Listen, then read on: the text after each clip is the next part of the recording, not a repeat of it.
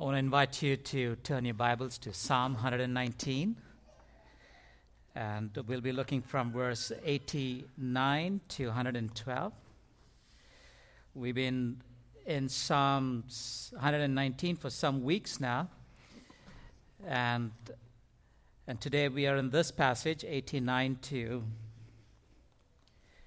uh, 112. And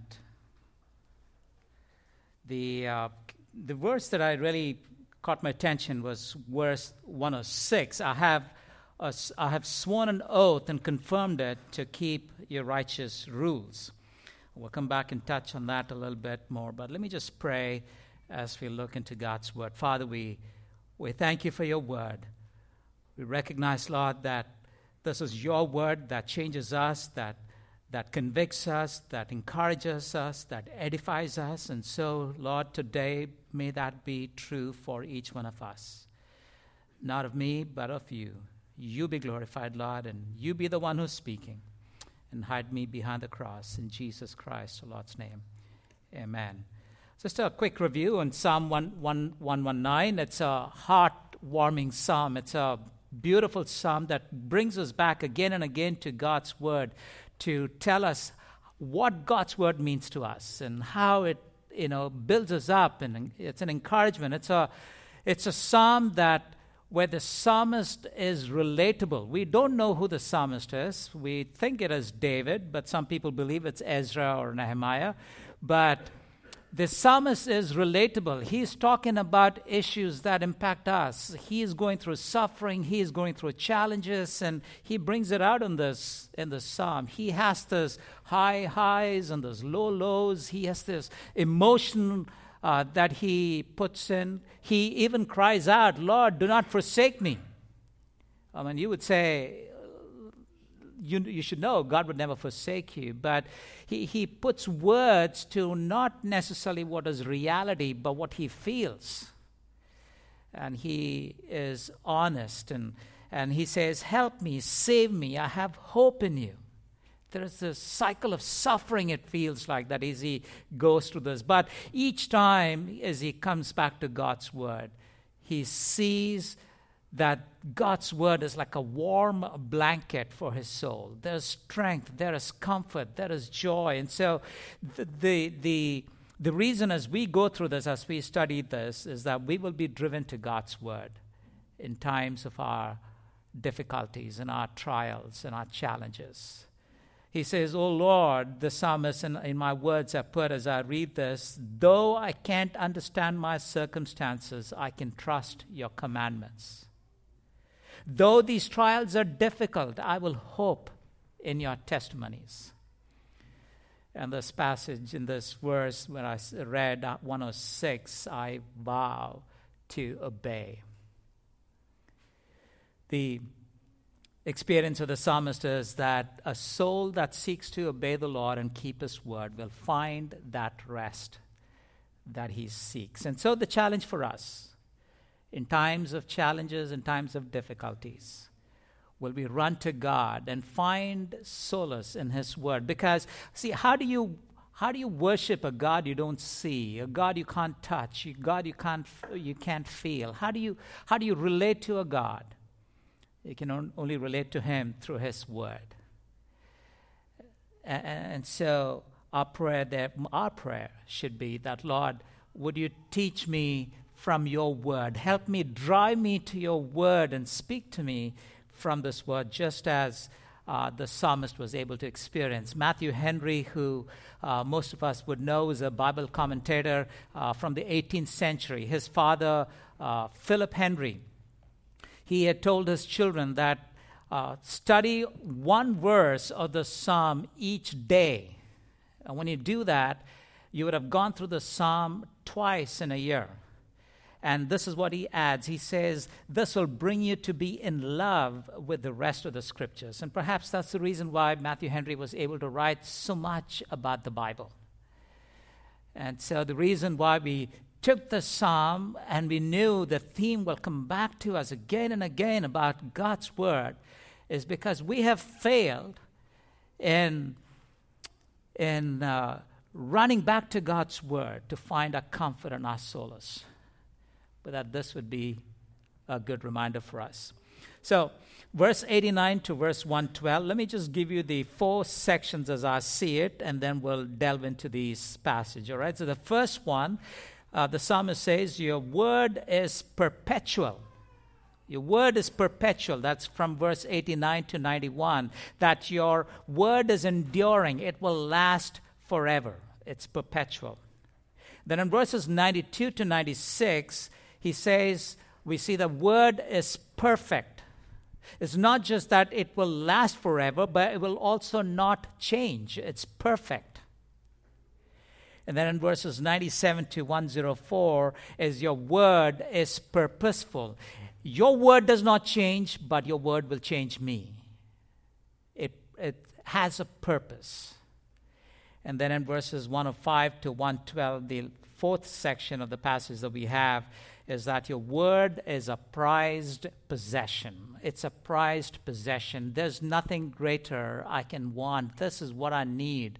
And so, oh God, would you, um, as we pray, oh God, would we be able to say the same thing about the psalm as what the psalmist says?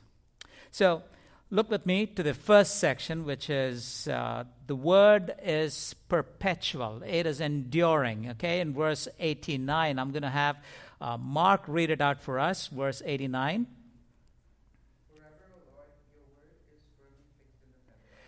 God's word will endure forever, O God. The psalmist is saying, because your word is settled in heaven, it will not change on the earth. Your word, you're a God who keeps your word. Your word, you don't change. And that's a good place to start a 17th century commentator says this the Bible was imprinted at New Jerusalem by the finger of Jehovah and shall outlive the days of heaven, run parallel with the life of God, with the line of eternity. Forever, O God, your word is fixed in the heavens. You see, this unchanging word of God is necessary for a changing world like us something that we can hook on and say, I can trust this word, and it doesn't, it doesn't change. Uh, 1 Corinthians 120 that says your promises are yes and amen. They don't change. You you once you say it you do it. That's that's a good place to begin. The confidence that we have in God's word. And then he gives two proofs as to why he believes that God's word doesn't change. Right? So let's look at verse 90. Uh, Mark?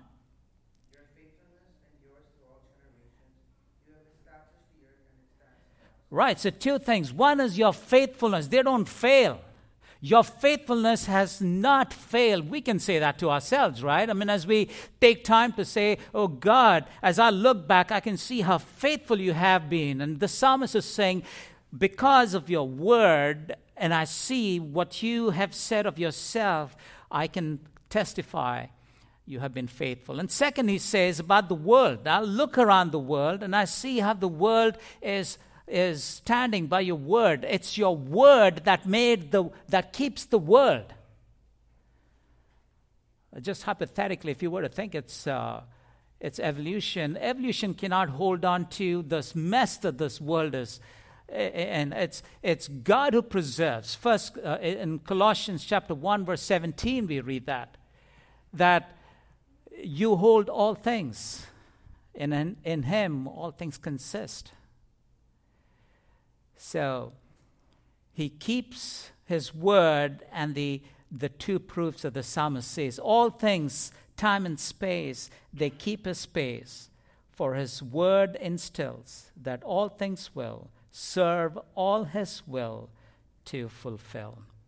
So I'll look around, and that's two things that we can say God's faithfulness and the way this world has been that affirms that what he has said will come to be. And that's something I can trust. And so, what the psalmist does is this I'm going to serve this God. I'm going to serve him because I can see that this is a God who I can commit myself to. His word is perpetual. But not just that His word is perpetual. In verses 92 to 96, we see that His word is perfect. God's word will not just, uh, well, God's word will endure, and that God's word will not change. In verse 96, it says, I have seen a limit to all perfection, but your commandment is exceedingly broad. You see, my understanding of perfection is maybe a limit. You see, I mean, if I think somebody is perfect or something is perfect, I, I have a limit to what I think perfection is. But your word is beyond that. Your word is perfect. Listen to this time and culture may seem to threaten the relevance of God's word but like ships in a sea that must change its course against this unmoving and unchanging rock face, the Word of God, it's the changing culture and times that must, that must change lest they be broken and destroyed themselves. You see, time and culture, they think that God's Word is irrelevant and that, you know, God's Word must be changed. But here we see that, like the ships in the sea, time and culture, like the ships in the sea, that when they come to a rock face, they must change course because if they don't, they will be crushed. God's word stands firm, it's perfect and it will not change. Roman Empire is a great example, isn't it? Roman Empire, the, the, the emperors were out to destroy Christianity they stumbled on that stone and they were crushed themselves. God's word. And then when you get to, let's start with 92 and 93. Would you read that, Mark?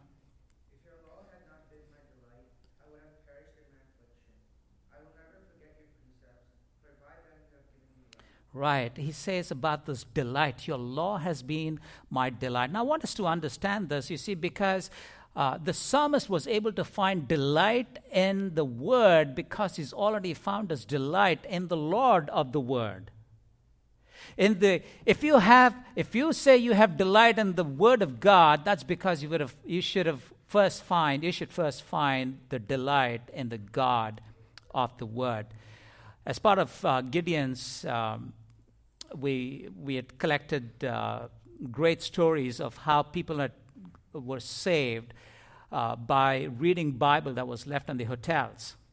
And uh, I, I, saw this on video. I, you know, it wasn't a conversation uh, or at a conference, but this video where Herb Opelek, he speaks about, he was at a room in Boston the airline had lost his bag, and all that he had with him was a prayer book and Mishnah. But he had gone through it so often, so at one o'clock in the morning he couldn't sleep. He reaches out and he finds the Gideon's Bible in the night table, and he's, he opens out to John 3. John 3 is the chapter that he had done his dissertation on to be a rabbi. And he begins to read John 3, and the Spirit of God grips him, and that night he gives his soul to Christ.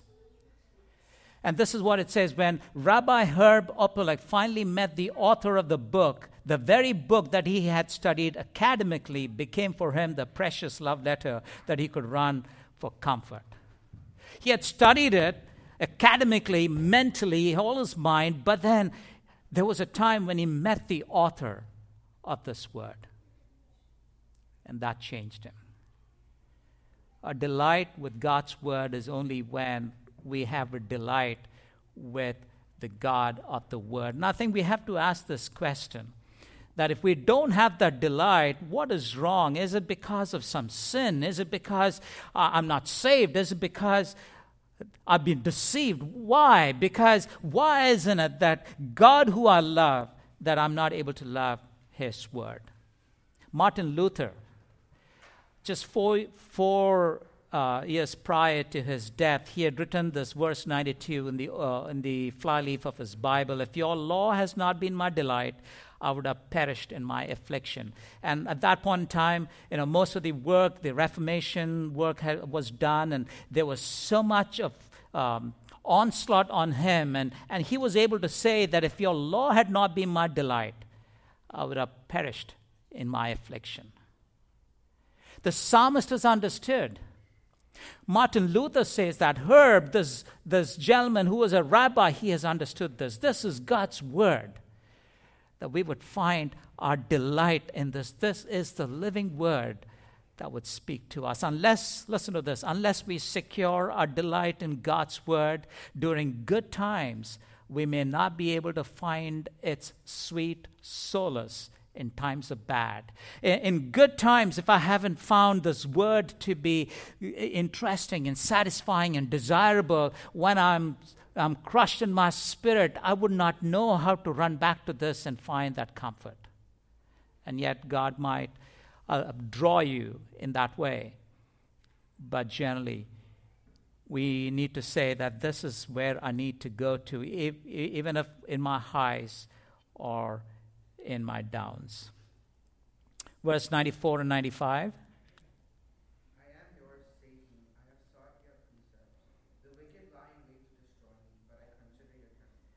I am yours. What a confident cry of the psalmist. I'm yours. You see, he can say, I'm yours because he says, uh, I have sought your precepts. No one can say to God, with good conscience, I'm yours, unless you can also go on and say, I have sought your precepts.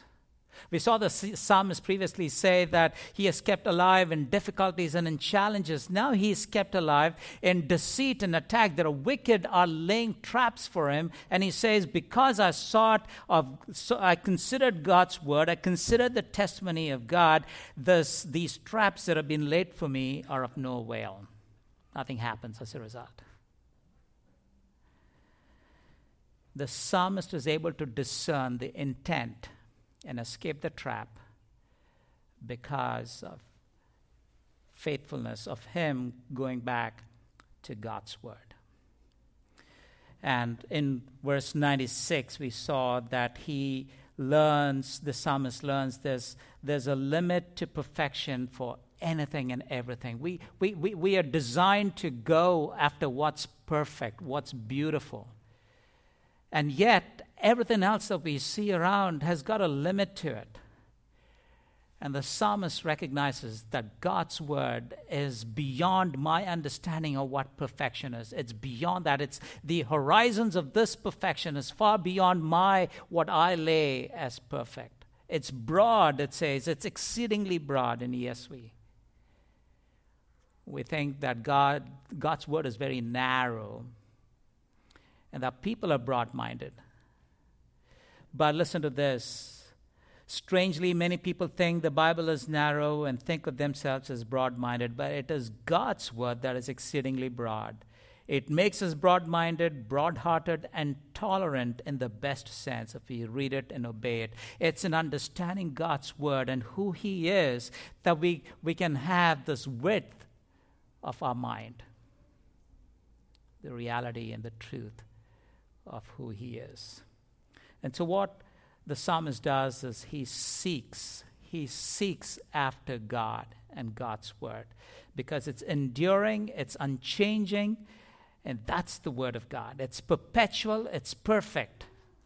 And so he seeks after that. There is something about God's word that is far beyond what we consider perfect. And so he says, I will seek after that. I won't satisfy myself with lower goals. But more than that, God's word is perpetual, God's word is perfect, but now see from 97 to 104, God's word is purpose, purposeful. It it impacts me, it changes me. God's word does not change, but it changes me. It has a purpose when I come to God's word. It's the unchanging word that changes me. So, as we look at uh, verse 97, Oh, how, oh, how I love your word. How has an intensity of contrast, intensity of comparison. That is, there is nothing compared to this with anything else. I can't compare this with anything else. My love for God's word is so intense. So intense. And so, may it be for us. The superficial Christian may read and understand and even have an outward sense to obey the Word of God. But only the spiritual man loves it, and they live as if they could not live without it. The superficial Christian, it is a duty to satisfy the conscience. To the believer, it is food and medicine and light and comfort. The Word of God is life. It contrasts our approach to God's Word, what we think about God's Word, and how we, we connect with it, how we treat it, how we prioritize it, reflects the state of our lives as a Christian. Verse 98 to 100.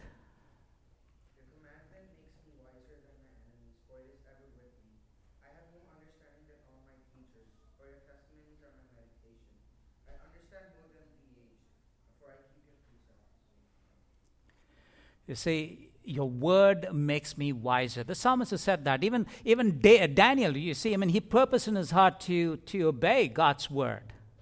It sets him apart, and that is what the psalmist is saying. It sets me apart. It makes me wiser than my teachers and then the, those who are older than me. Gives me an understanding. An understanding of wisdom which is uh, of, uh, uh, which is eternal, which has this eternal perspective, wise unto salvation, as we read in, in 2 Timothy chapter 3, verse 15. It also gives me discernment for life. It helps me understand. It, it, it, God's word is not that you just go there and I, I find an answer to the perplexing question that I have by just reading one verse or two verses. But as I meditate on it and as I understand God's word, as I say, I'm going to be committed, Lord, that you would speak to me through this, and you keep coming back to this again and again. God's word comes alive because it is alive, it is living, uh, sharper than a two edged sword. So that it will give you that discernment. You see, the thing about it's something that we admire. I don't know, you know, you really think about all these uh, Hollywood uh, stars. I don't know who you would think. And it's somebody who you admire. You, you, you don't want that person who you admire to become like you. You strive to become like that person. That's what admiration is all about. And so, as we admire God's word, you can see how God works in you to conform you to the image of His Son. That's the power of God's word. Listen to this. May we treasure the word of God, read it again and again. And as we drink deep of his word, may the Spirit of God change us to be more like our Lord Jesus Christ. The psalmist has found that God's word is sweet, sweeter than honey, not just like honey, but sweeter than honey. 103. I don't know if you would say, oh, no, I don't like honey. You can put whatever phrase you like, you know, better than a juicy steak. I don't know what you want to say, but really what he's saying is there's really nothing. I prefer more. I found better. That is experiential. It is not being like, yeah, I get that in my mind. It's, it's something that you have to experience. It's something that you would have to say for yourself and say, yes, this is true. It's worth it, just like the psalmist is saying. And so he's comforted. In 104, he says, Through your precepts I get understanding. Therefore, I hate every false way. See, the effect of the Word of God on me is unmistakable because it gives me that discernment to understand what is wrong, what is false, to run away, to, to have this discernment. We, we saw that from Hebrews, right? That, that the, the Word of God is sharper than a two edged sword, that it helps divide between the soul and the spirit, the, the emotion versus what God is trying to tell us. It's through the Word of God. It's through the Word of God. So, firstly, we said God's Word is what? It is perpetual. Second, it is perfect. Third, we said it is purposeful. And now, fourth, I want you to look from verse 105 to 112 that it's a prized possession. It's a prized possession. Psalmist has fallen in love with God's word as he reminds, of him, reminds himself of what God's word means to him. And, and so uh, verse 111, it says, Your testimonies are my treasure, my prized possession. But let's look at 105, verse 105.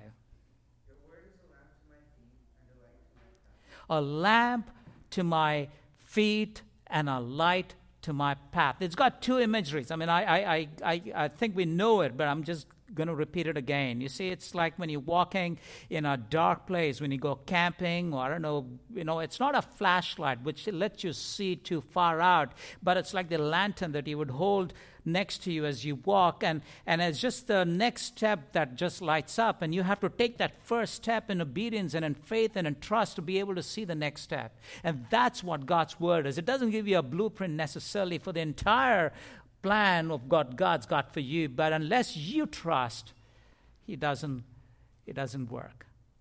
But second, I want you to understand when it says it's a lamp, it's a light. That is, when I read God's word, it's a light. It takes away darkness. It helps me understand what God's word is. That's what light does. God doesn't make it harder for you to understand His word. Unless you're in the Romans 1 situation where you know, you've been rebelling and rejecting God's word, that He hardens your heart. But may it be that light that help us understand that we will have this increasing understanding of God's word. And so our prayer is this may the light of God's word shine to reveal the darkest secrets and intents of our heart. And may it transform us like it did this psalmist. And so you get to 106.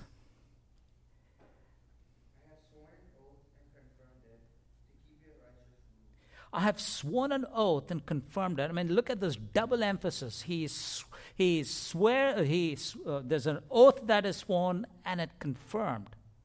I read that and I was like, wow, this is, this is, uh, this is strong. We, we, we don't even want to take a resolution at the beginning of the new year because we think we're going to break it. And we, we, we just, you know, we stay away from that is because we don't have this confidence. I want you to uh, think about the situation, right? I mean, think, let's say you say, okay, I'm going to write this covenant to God. Like, I'm done with messing up. I'm done with, you know, falling and failing. And so I'm going to write this covenant out. I'm going to write it out and I'm going to, I'm going to sign it with my own blood to indicate how, you know, how real I am about it. And then very soon you'll realize that you, you do fall again. You do fail. You, you're not able to do it. It just becomes pharisaical. It becomes very legalistic, and you're unable to do it. It's not because of your blood that you're able to keep this oath. It's not because you signed it in blood that you're able to keep it. I want us to understand that it's because of the blood of Jesus Christ and because of the indwelling spirit that we are able to, this, this, the psalmist is able to say, I com- I'm committed to this. I understand God's word to be real and true. I, I can't just come to it and say, all right, I get that, but I need to obey. I need to say that this is real, and so I'm committed to follow it. And by the strength that God gives, because unless God's word moves us, we are treating it lightly. Let it be real. We're saying that I'm, if I can see all the goodness of what God's word is all about, will I be committed to it? Or will I continue to give a lip service? When I get to verse 107 to 110, you begin to see the condition or the circumstance of the psalmist. You see that, you know, the psalmist is actually in 107, he says he's suffering terribly. In 109, he says, My life hangs in a balance. In verse 110, it says, The, the people have laid the straps laid out for me. They're like, I'm really in a tight spot. This is where he's finally saying what his circumstances. He doesn't begin with it. He doesn't identify himself by his circumstance, but he is able to point to God's word and the comfort that God's word would give.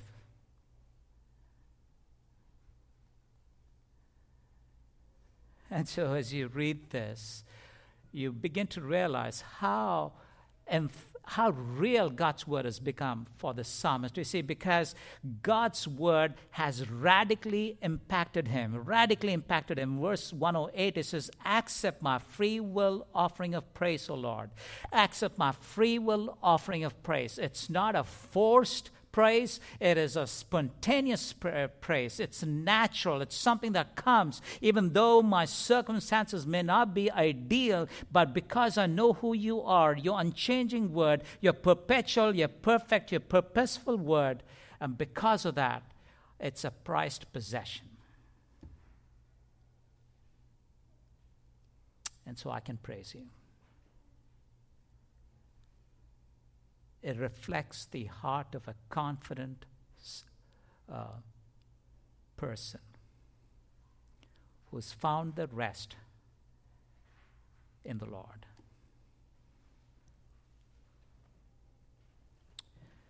And so as he as he looked there, that's why in verse 111 it says, Your testimonies are my heritage forever. It's it's like my heritage. I've got it. That's what I received, but it's also forever. It's my prized possession. It's something that I own. I love it. The psalmist says. And so in 112 it says, I incline my heart to perform your statutes. Earlier, he takes an oath and he confirms it. Now he's intentional about it. He wants to keep it. God's word. We, we've heard this many times, not just hearers of God's word, but doers of God's word. Between the hearing and the doing, we change the rules according to our own convenience. And yet, God says, No, that's not the way it works because my word is perfect. It, you have no authority, you have no ability, you have no right to change it. You must do what I mean it. But, but you know, I incline my heart. I love that word. And it says the heart. He doesn't, he doesn't just say my tongue, my mouth, my lips, or my ear, or my eyes. He, he begins with his heart. He says that's the abandonment of a will, abandonment of, he says, I, I am committed to it. Everything that I am, my center of who I am, is committed. And I will perform your statutes, whatever it takes. What I know if you realize as you went through it, from, from 89, just from 89 to 112, the psalmist actually lists 18 benefits, 18 great things, 18 things that God's word has impacted him. Let me walk you through that again, just so that we, it be a good reminder for us. In verse 89 and 90, it says, Your word endures forever. It's an enduring word. In verse 92, it says, Your word kept me alive when I was sick. Verse 93 says, Your word gives me life. Verse 95 says, You preserve me from the hands of the wicked who wanted, wanted to destroy me. Verse 96 and 97, it says, Your word is perfect, and I'm in love with it. Verse 98 says, You make me wiser than my enemies. And 99 says, You give me more understanding than my teachers. Verse 100 says, And more understanding than the aged. Verse 102 says, Your word helps me on the straight and the narrow. Verse 103 says, Your word is pleasant to me, and I enjoy it.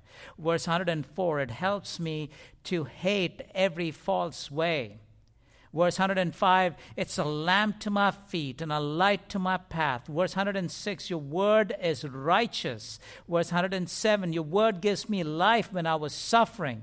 Verse 109, it holds me together even when all and everything seems to fall apart.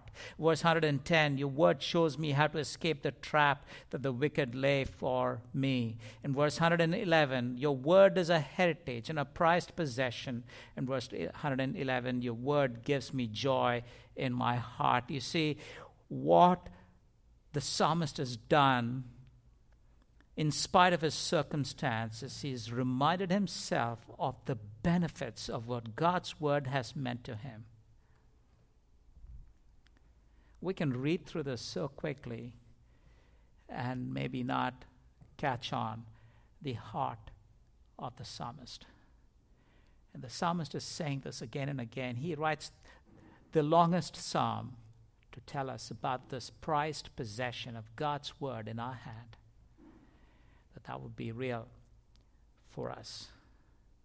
But what does the psalmist say I'm going to do as a result of that? Six times. Six times he says, I'm going to obey. In this passage, 89 to 112, six times. If your word is is beneficial, if your word is good for me, if your word is perfect, if your word is enduring, if your word is purposeful, if your word is indeed my prized possession, then I'm going to obey it. It demands a response.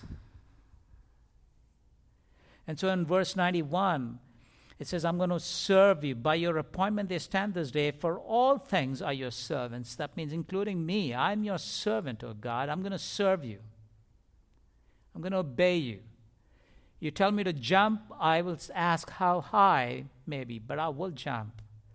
This complete giving in to God of what he heard from God's word. Verse 94 I'm yours, save me, for I have sought your precepts. Or the other translation that says, I work hard to obey you. Verse 95 The wicked lie, uh, lay in wait to destroy me, but I consider your testimonies. I will concentrate on obeying your word. 101 I remain obedient to your word. 106 I will obey your righteous regulations. 109 I will not stop obeying your instructions. Well, I don't know, the psalmist was like some of us who do this cost benefit analysis. So there's a cost to obeying God's word and the benefits of obeying God's word.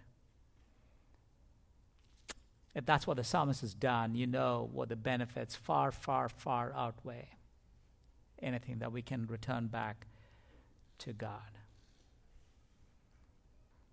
He lays his heart out, he tells us. And so we I have two questions for us today. Two questions that will help us continue to think on this that let me be true to this plea, this urgency with which uh, the psalmist is, uh, is um, describing about God's word. The two questions are this what will you say if someone were to ask you to describe two ways in which the Word of God has helped you in your Christian way, a Christian life? What would you say? Someone says, Give me two reasons, two ways. Two ways how God's Word has helped you to live a Christian, live as a Christian. Think about it. Two ways if someone would ask you. If it's a prized possession, you would have that. The second is, as we see from the psalmist, what intentional and practical steps, like the psalmist, have you taken to obey God's word? We've seen the benefits in this passage from 89 to 112. There are 18 benefits. And the psalmist takes some intentional steps to obey. The question for us is what would be our intentional steps? To obey what God demands of us. May His name be glorified. Father, we, we come to you, Lord, with gratitude, with thankfulness for making us your children and giving us your word and uh, giving us the Lord Jesus Christ, giving us your spirit who indwells in us, making it possible for the very first time when we came to know you that we can follow in your steps. We can, we can love your precepts. We can love your law, your commandments. No more are they strange to us. No more are they irksome to us. No more are they impossible for us. But through Jesus Christ and the Spirit of God who dwells in us, we can be who you want us to be. As you change us, Lord, to be conformed like your Son we pray that increasingly we would say that I, I, went running back to God's word as I was praying and as I was speaking to Him, and I heard God speak to me. And I know what He wants of me in my life. And that uh, that interaction with God's word would be real, just like this of the psalmist. May that be true for all of us, Lord, for all of us. Because there's no other place we can go to to hear from you except from your word. So we thank you that this is a prayer that you desire to fulfill, that you will answer in our lives as we commit, as we take a vow to obey because we committed to it may it be glorified in our lives. In Jesus Christ, our Lord's name. And all God's people said, Amen.